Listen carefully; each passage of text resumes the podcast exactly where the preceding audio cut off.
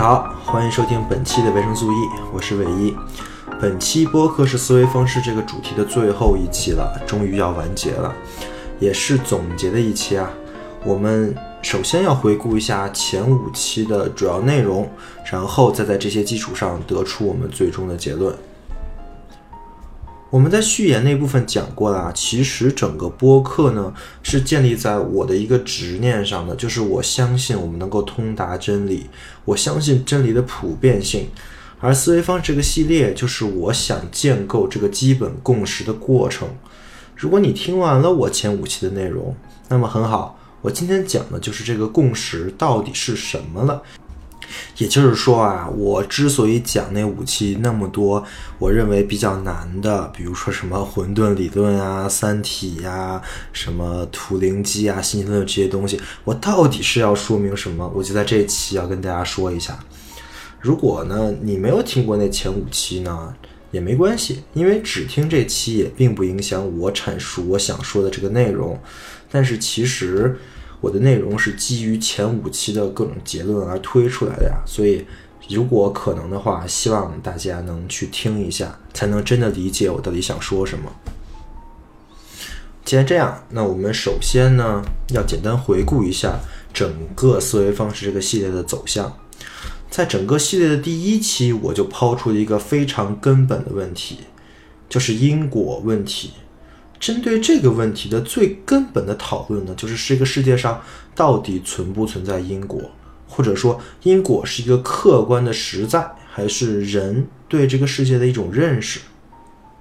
我当时举了很多大哲学家的例子啊，比如说休谟和罗素这种大哲学家们是怎么对这个问题有看法的，从而引入了我的观点。我的观点就是因果其实只是一种解释。而不是实存。同时，我们引入了实用主义的思维方式啊，实用主义也是我们当前最主要的，嗯，也最主要的解决方案的方法之一啊。我们可以用实用主义的方法来说明因果的实在性，但是在实用主义的框架呢，我们得出因果关系依然要十分的小心和谨慎。因为事实上，我们也会发现，我们的生活中经常会出现那些未经检验的却被人言之凿凿的因果关系，看上去确实还挺有道理，但事实上并没有啊。针对这种因果关系，我们需要用更有效的方式进行衡量，而不是只靠我们个人的判断、个人的经验，而这个有效的方式就是计量经济和统计学的方法。而这个方法，我在第一期里也阐述了，其实就是通过我们的经验所总结出来的，可以说是我们一般看待事物方法的精炼。通过计量经济学的方式啊，通过数据的整理检验，我们可以确认很多东西的因果关系究竟是不是呃存在，或者说究竟是不是可以看成这两个东西有因果关系啊？这就是我们第一期得出的结论了。这一期也是整个系列的开头和基础，甚至我们后几期也有很大部分的篇章是探讨因果关系问题的。于是第二期我们就探讨了人文科学中的因果关系问题，我们主要讲了谱系学的方法。可以说，谱系学是在历史研究当中区分于传统总结因果的一种方法。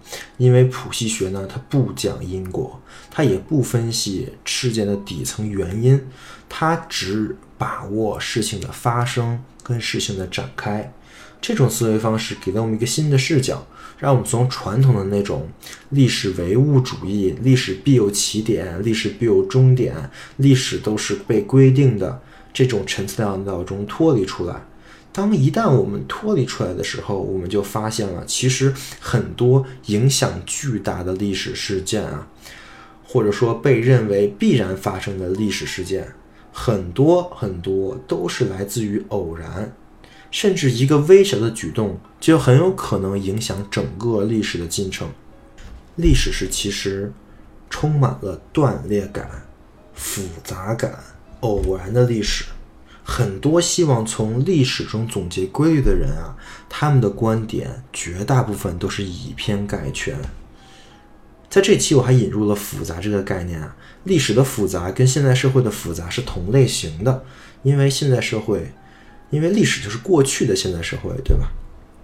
而在这种复杂当中呢，任何的单因单果的结论啊，都是没有任何说服力的，因为你有无数种其他可以解释的方式，你也有无数种可以参考的事实。注意，我现我引入的这个复杂，并不是复杂性科学，或者说现在的复杂，各位科学家研究的那种复杂系统啊，那个是个名词啊，我用的这边是个形容词。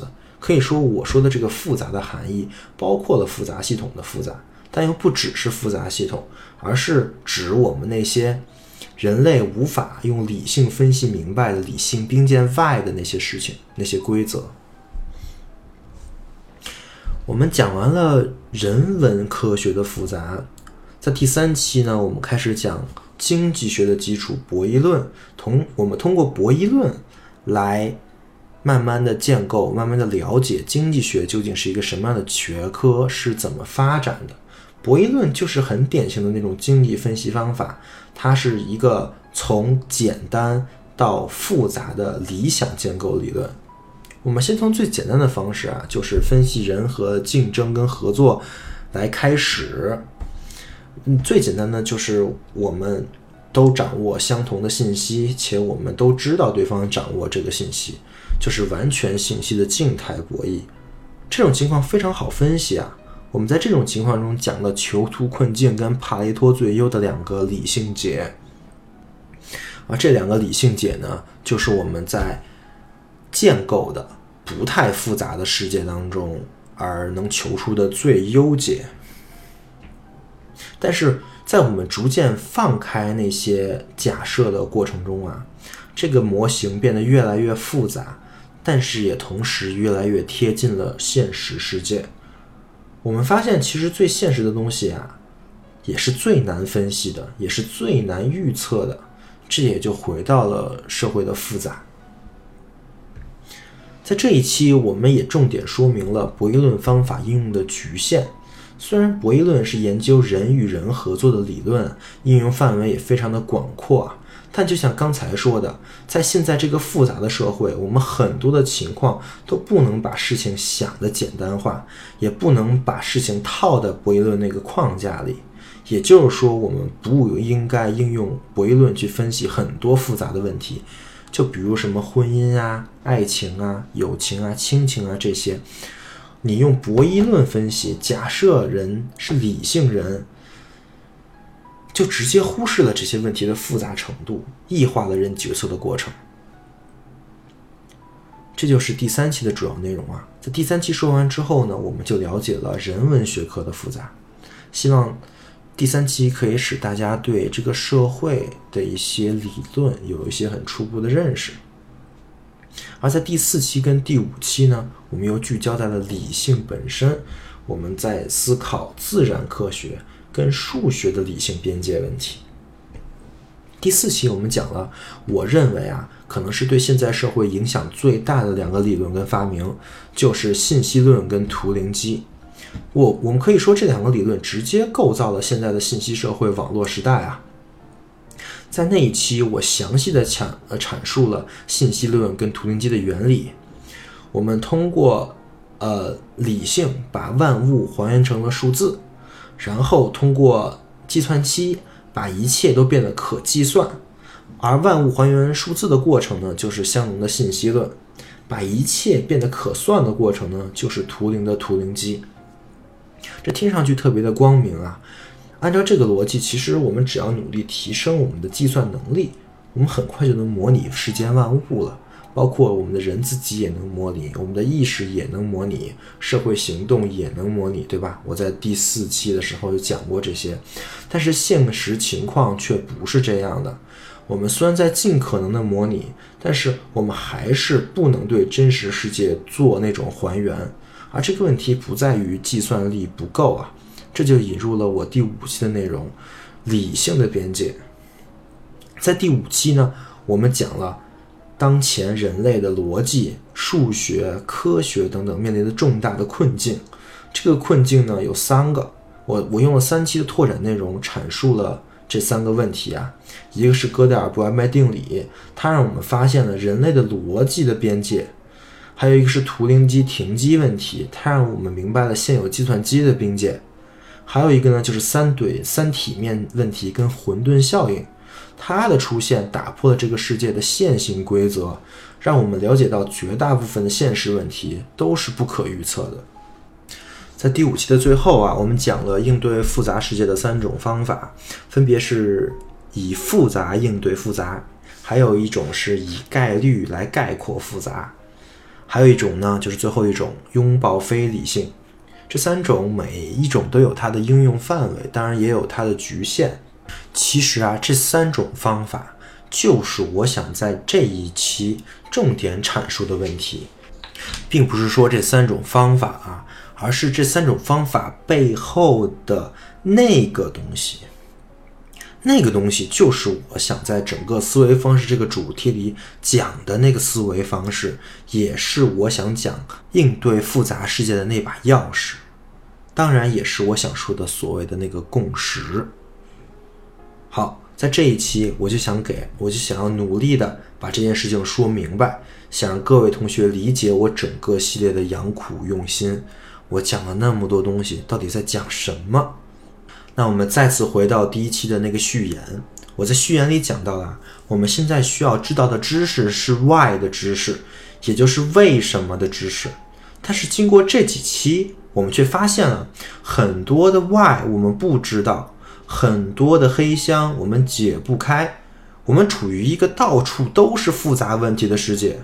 我们讲了哲学、历史、经济。逻辑、数学等等等一切，归根结底就是为了揭露这个，就是你会发现这个复杂呢，它是无处不在的。你的生活充满了循环、自我指涉、矛盾、模糊的怪圈，甚至你本身就是这样一个怪圈。在这个世界上，想找到一条恒定不变的真理，真的是如此的困难。而且我们也已经证明了，我们自己的理性啊没有办法完全理解这个世界。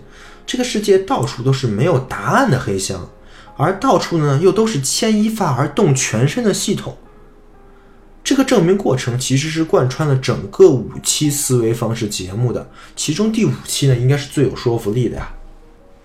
那么我们应该怎么办呢？我们有几种方案可以选择啊。第一种方案很多人都会选择。就是，既然我们搞不明白这个世界了，很多事情永远都没有答案了，那么其实谁说的都有一定道理，对吧？这就是一种相对主义的观点。核心总结呢，就是没有是这什么东西是真的，或者说没有什么真理，我们永远也找不到那个真理。我在第二期谱系学里说过啊。谱系学其实就是有一点相对主义色彩的东西，它先假设了这个世界上没有真理，或者说没有什么历史事件的因果关系，也没有什么必然性。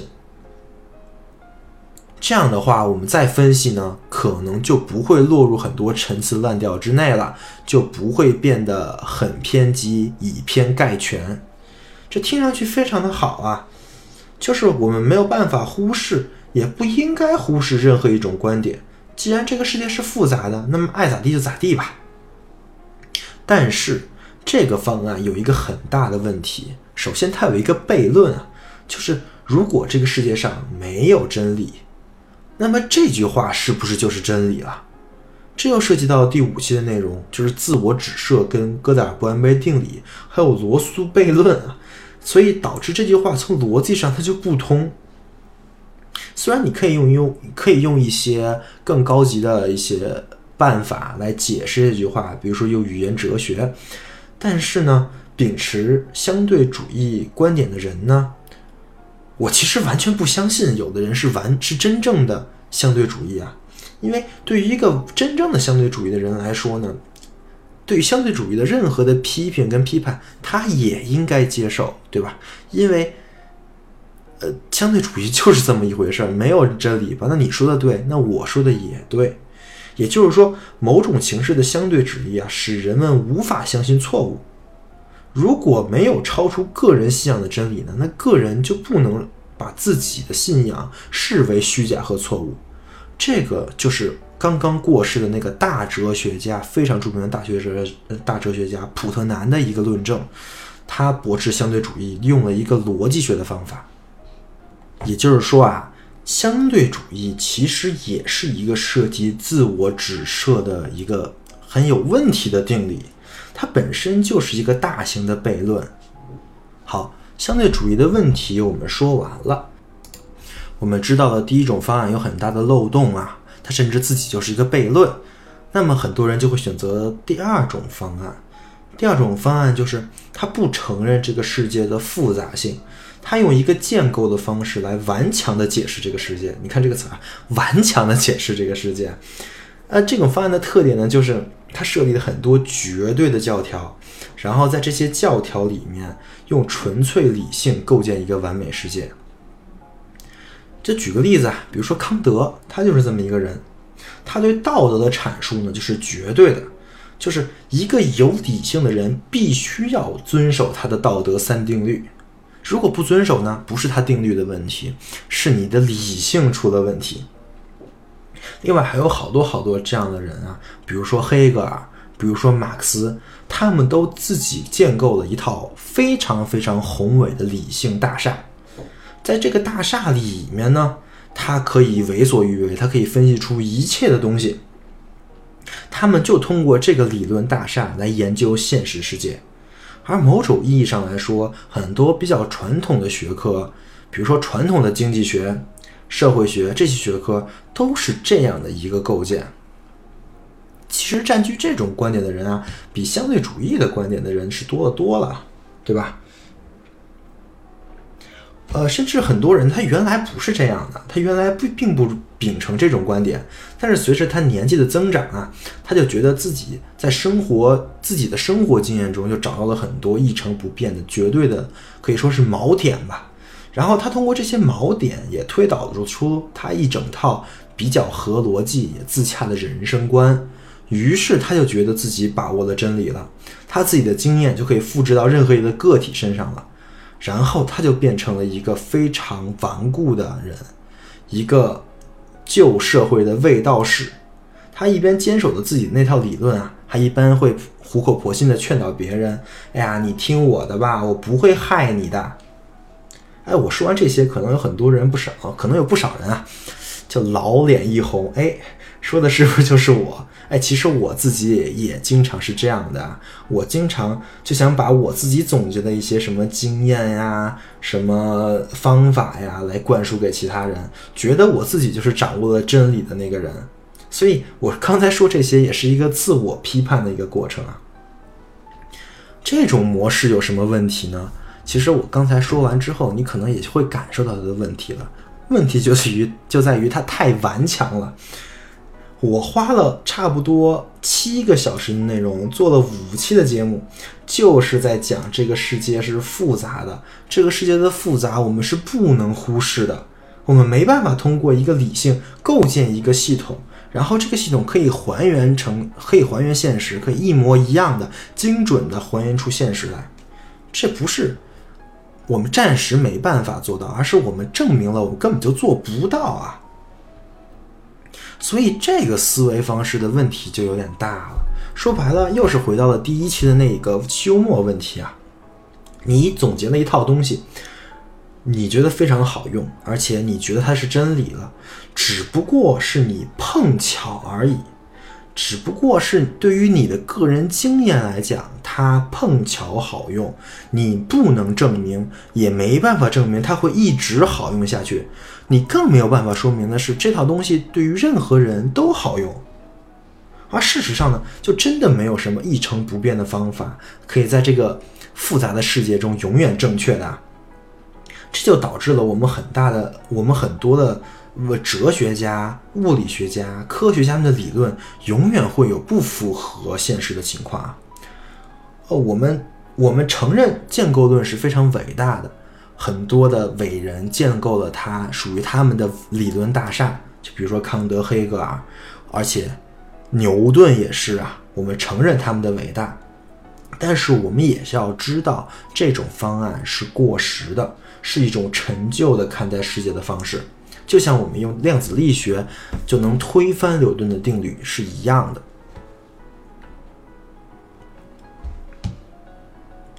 那么，第一种相对主义的方法跟第二种建构的方法都不是正确的策略了，那怎么办呢？我们可以把这两种综合一下，对吧？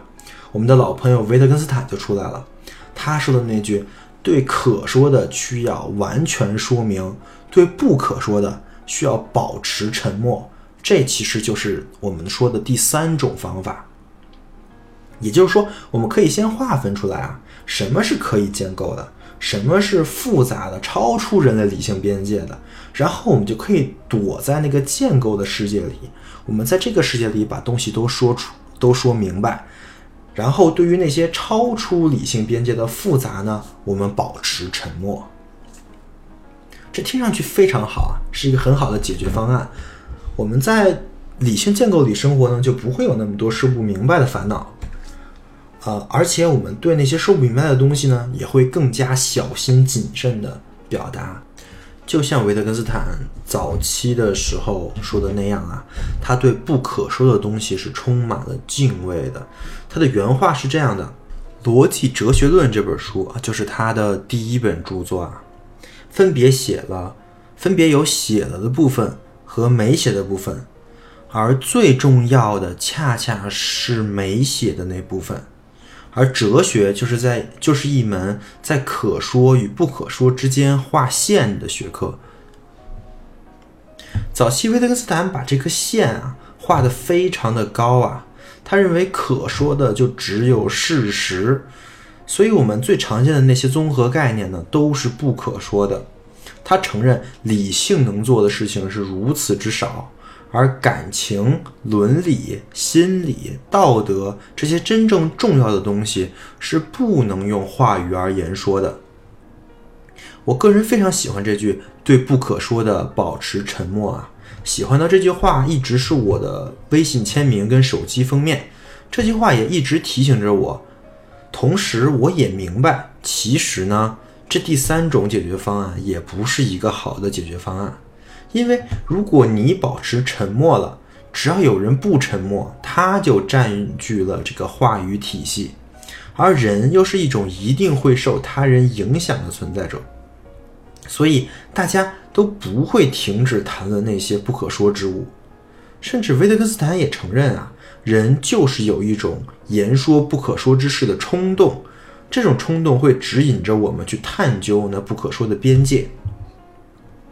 而在现在这个理性为王的世界呢，这种探究我们就会使用理性来进行，我们会尝试建构那些不可说之事了，用理性侵占那些本不属于理性判断的情境，而这就又回到第二种情况啊，但是比第二种方案它又高明的多，呃，不能说高明啊，换一个词，用狡猾，它又狡猾的多。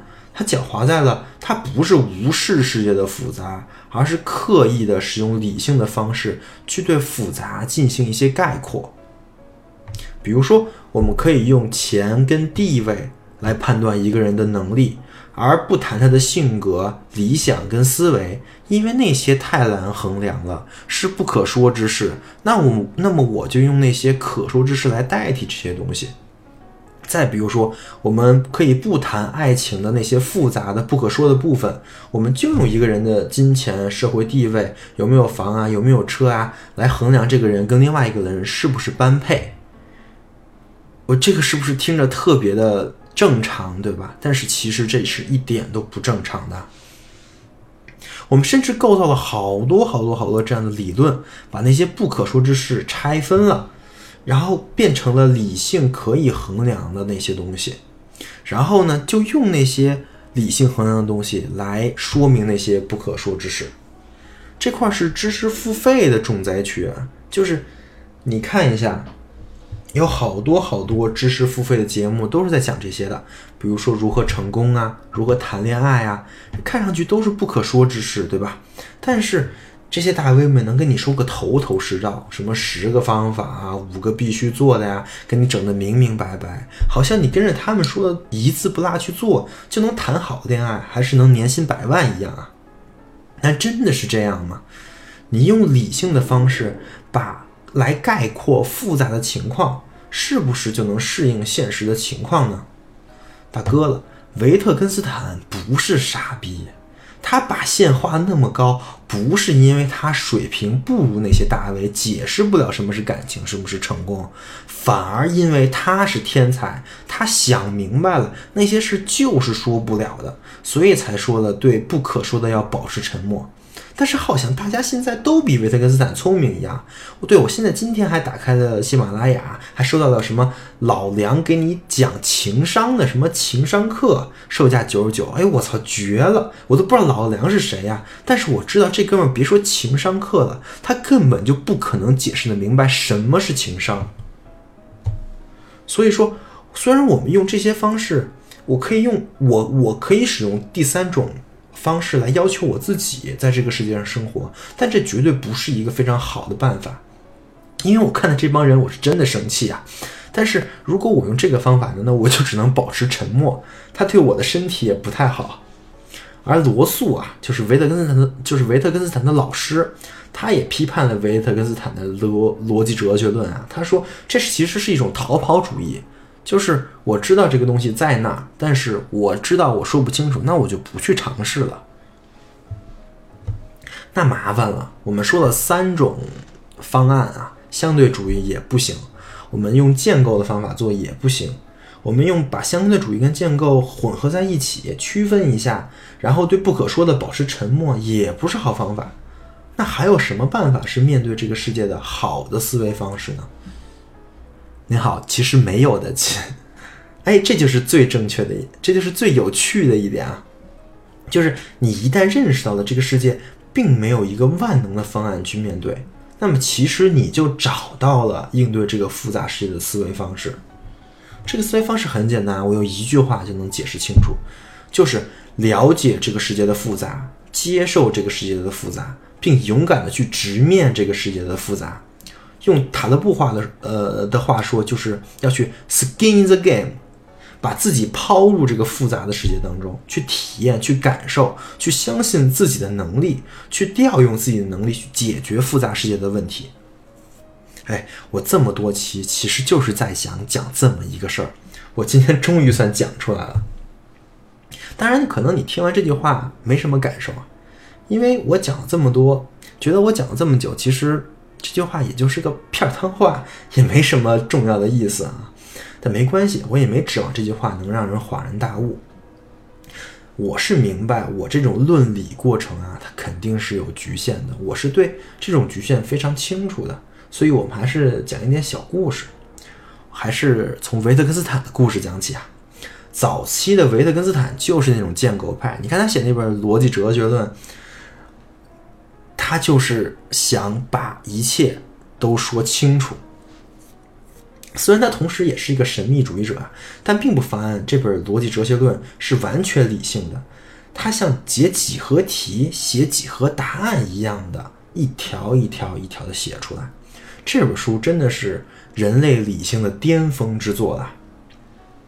但是，维特根斯坦后期的那本哲学研究就完全不是这个风格了。你看这两本书，你很难认为这是一个人写出来的，就没有那么标准的、完美的逻辑推理跟演演算认证了，反而是一个一个一个小的案例、小的故事。但是陈嘉映教授还是认为，《哲学研究》这本书啊，它是二十世纪数一数二的哲学著作。陈嘉映教授是。可能是我在中国认为最厉害的哲学教授了。他是这么说的：维特根斯坦就像希腊哲人一样，直接面对问题，在我们议论纷纷、不知真理为何物的时候，坚持走在真真理的道路上。他并不像那样反复申说真理是道路，他以走在真理之路上来显示这一点。维特根斯坦并不精通哲学史，但他以最本真的方式继承了源远流长的西方哲学，继承了哲学的最基本的艺术，为那些看似无据可依、只能各说各话的事情发现论证。这句话是我最近在读的《语言哲学》这本书里，陈嘉莹教授对维特根斯坦的论述啊。哲学研究这本书，它根本不是，他已经完全放弃了那种建构性思维，他再也不用那些言语来建构一个理论大厦了，他也不再去问言语的意义了，他改成了去问言语的使用。不要问意义，要问使用，这就是《哲学研究》这本书的一个中心思想。而我认为啊，这就是因为维特根斯坦他看透了这个世界的复杂。他接受了这个世界的复杂，他抛弃了建构论，转而向用，转而用复杂世界的应对方式来解释世界。这本书就是复杂世界的应对方式来解释世界的巅峰，也是在维特根斯坦这个人六人生六十年里交给这个世界的最大的礼物。说完维特根斯坦，我再说一下。另外一个跟维跟维特根斯坦同年出生，可以匹敌维特根斯坦的哲学家海德格尔，他在《论真理的本质》的这篇文章里，通过对真理的解读，也和维特根斯坦殊途同归的阐述了对世界的复杂的理解。他的理论简单而言是这么说啊，就是真理是存在的，所以就我们应该抛弃第一种情况。就是相对主义的，它不是相对主义的，但是真理是被遮蔽住的。你可以想象有个太阳在天上，但是我们看到的并不是太阳，而是太阳发出的光通过地球大气层折射，再到我们视网膜里，再由我们视网膜处理成信号的太阳。而这一系列的处理就是那个遮蔽。我们可以这么说啊，遮蔽真理的就是我们这几期一直一直在说明的那个世界的复杂，而无蔽状态就是真理向我们敞开的状态，我们在那个状态里就能获得真理。也就是说啊，我们想问的这些问题呢，都是有答案的，但是我们被复杂所遮蔽了，我们只有一步一步的去解除这个遮蔽。才能让真理向我们敞开，变成无蔽状态。但是在海德格尔的观点下，我们解除这个遮蔽的过程呢，又会造成新的遮蔽。就像我们用显微镜去看到了这个细胞，但是我们就看不到这个细胞所组成的那个整体了，这也是一种遮蔽啊。所以说，我们其实是在不断的遮蔽跟去蔽的过程中，去慢慢寻找这个真理的。这是海德格尔对复杂的一个理解，当然也不只是哲学家了。我们刚才说的维特根斯坦跟海德格尔都是非常厉害的哲学家。其实复杂性科学也是非常有利的，现在当今社会最火的学科之一啊。当代的神经科学家、认知科学家、人工智能的研究者都在用我刚才说的直面复杂的方法，以整体论的手段来解释这个世界。就比如说写《G.E.B. 之大成》的那本奇书的，呃，大家吧，奇才侯世达教授，他也是以这么一个观点来看待这个世界的。当然，我刚才说的这些其实也没什么实际的，可能就有同学会问了：你说你说了这么多，到底我们应该怎么做呢？对吧？但这个问题我回答不了，因为如果我能回答了。那我其实就是那种随意能总结规律，来忽视复杂转向建构的一个人啊，对吧？但我能说的是我自己个人的实践跟经验啊，对，这就是我想说的第一点，就是回到个体的实践中去，自己感悟道理，而不是听别人总结的道理。因为这些道理啊，尤其是真正厉害的道理啊，它都是维特根斯坦所说的那种不可说的状态。维特根斯坦已经告诉我们了，你就你就根本说不明白啊！但是你可以理解，因为维特根斯坦自己他就理解了。你可以通过理，而而这个理解的方法呢，其实就是通过自己的体会、自己的感受，而理解到的，而不是通过言语啊。这就是第一点了。呃，接下来就是第二点。第二点，我昨天在微信群里讨论的时候，也是突然有一个同学跟我说的，他的原话是这样的：他认为爱比逻辑先进，讲故事比讲道理高级。这我是非常非常赞同的，以至于我把它当成我播客的第二点。也就是说，多听别人的故事，而不是听别人的道理。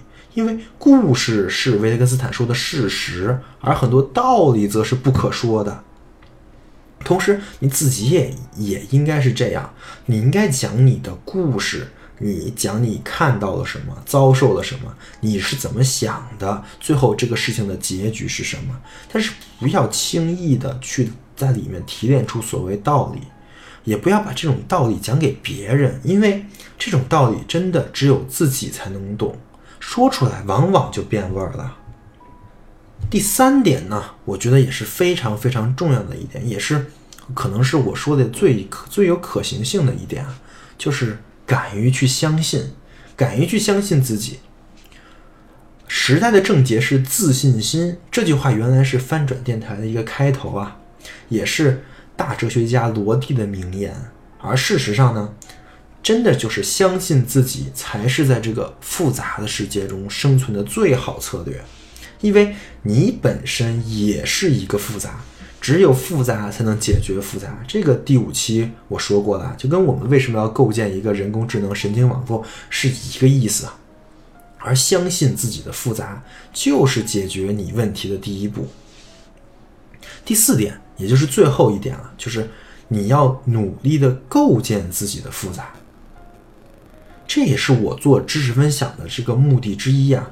现代社会其实不需要人是复杂的人，现在社会只需要驯服的肉体，只需要那些就是只为快感跟金钱所驱动的人，这这些人就足够了，可以在这个社会上活得非常好，对吧？这啊，这种人是最简单的人啊，他只靠两个东西来驱动他，也是最好控制的人。但是，如果你真的想理解这个复杂的世界，想拥抱这个复杂的世界，直面它，那就只能是用自己把自己变成一个你本来就应该有的那种复杂的状态里，你才能找到自信心。而这个复杂就意味着你身处于实践之中，你了解各类的观点，你知晓大量的事实。而做到这一点呢，你就需要了解哲学知识、经济学知识，了解社会，了解新闻，和朋友分享跟倾听你私人的故事，并将这些信息呀逐渐吸收内化在自己的脑中，使自己变成一个足够复杂，至少能跟这个复杂世界类似复杂的存在。所以说，终于讲到我们那个标题了。可能很多同学也会问啊，我这几期其实也没讲什么经济学，也没讲什么哲学，为什么叫经济学跟哲学知识分享呢？因为我之后就会聚焦经济学跟哲学方面，来和大家一起完成一小部分构建自己复杂的工作，就是了解这些知识和这些思想的缘起。具体就包括各类思想的起源啊、思想的谱系呀和现实的情况，以及伟人们都到底是怎么看待这个世界的，他们的思维方式是什么样的。可以说，从这儿开始，我们的播客算是正式开始了。整个思维方式的最后，我想以塔勒布在《随机生存的智慧》这本书里的一个小短篇来作为结尾。这个一个小短片的名字叫做《被随机性愚弄》。除非我们操纵周围的环境，否则根本没办法控制自己去想哪些事、哪些人，就像没办法控制自己心脏的跳动一样。摩尔定律的补充：人类的群体智慧每十年都会降低一半。不要消除别人的幻觉。除非你能用另一个幻觉代替它，但也不必太过努力。新的幻觉用不着比原来的幻觉更有说服力。悲剧之处在于，你认为是随机的东西大多在你的控制之内，反之亦然。傻瓜认为自己是特殊的，别人都是普遍的；聪明人认为自己是普遍的，别人都是特殊的。医学之所以能愚弄人们如此之久，是因为它会把它的成功彰显出来，把它的失误埋葬掉。愚人的陷阱是，你会关注你知道的，而别人不知道的东西，而不是反过来。中世纪的人是一台他不了解的简单机器上的螺丝钉，现代人是一台他自己以为了解的复杂机器上的螺丝钉。信息时代的灾难在于，信息的害处远比它的益处增长得快。从老卡图到现代政客的转变。最能体现出媒体的作用。如果你愿意受到惊吓，可以自己推断一下其作用究竟是什么。思想清晰是勇气的结果，而不是反过来。绝大多数沉迷于信息、网络、媒体、报纸的人都很难接受。获取智慧的主要方法是从头脑中去除这些垃圾信息。聪明人能容忍别人的小缺陷，但不能容忍别人的严重的自相矛盾；弱者能容忍别人严重的自相矛盾，但却不能容忍别人的小缺陷。随机性跟复杂的、未知的、无法了解的有序性看起来好像是一回事儿，有序性跟艺术的随机性看起来好像也是一回事儿。以上就是本期维生素 E 啊。我非常高兴，今天我们终结了思维方式这个系列。接下来我将开启第二个系列，就是二十世纪重要思想。希望大家可以跟我一起来拥抱这个复杂的世界啊！以上，感谢您的收听，我们下期再见。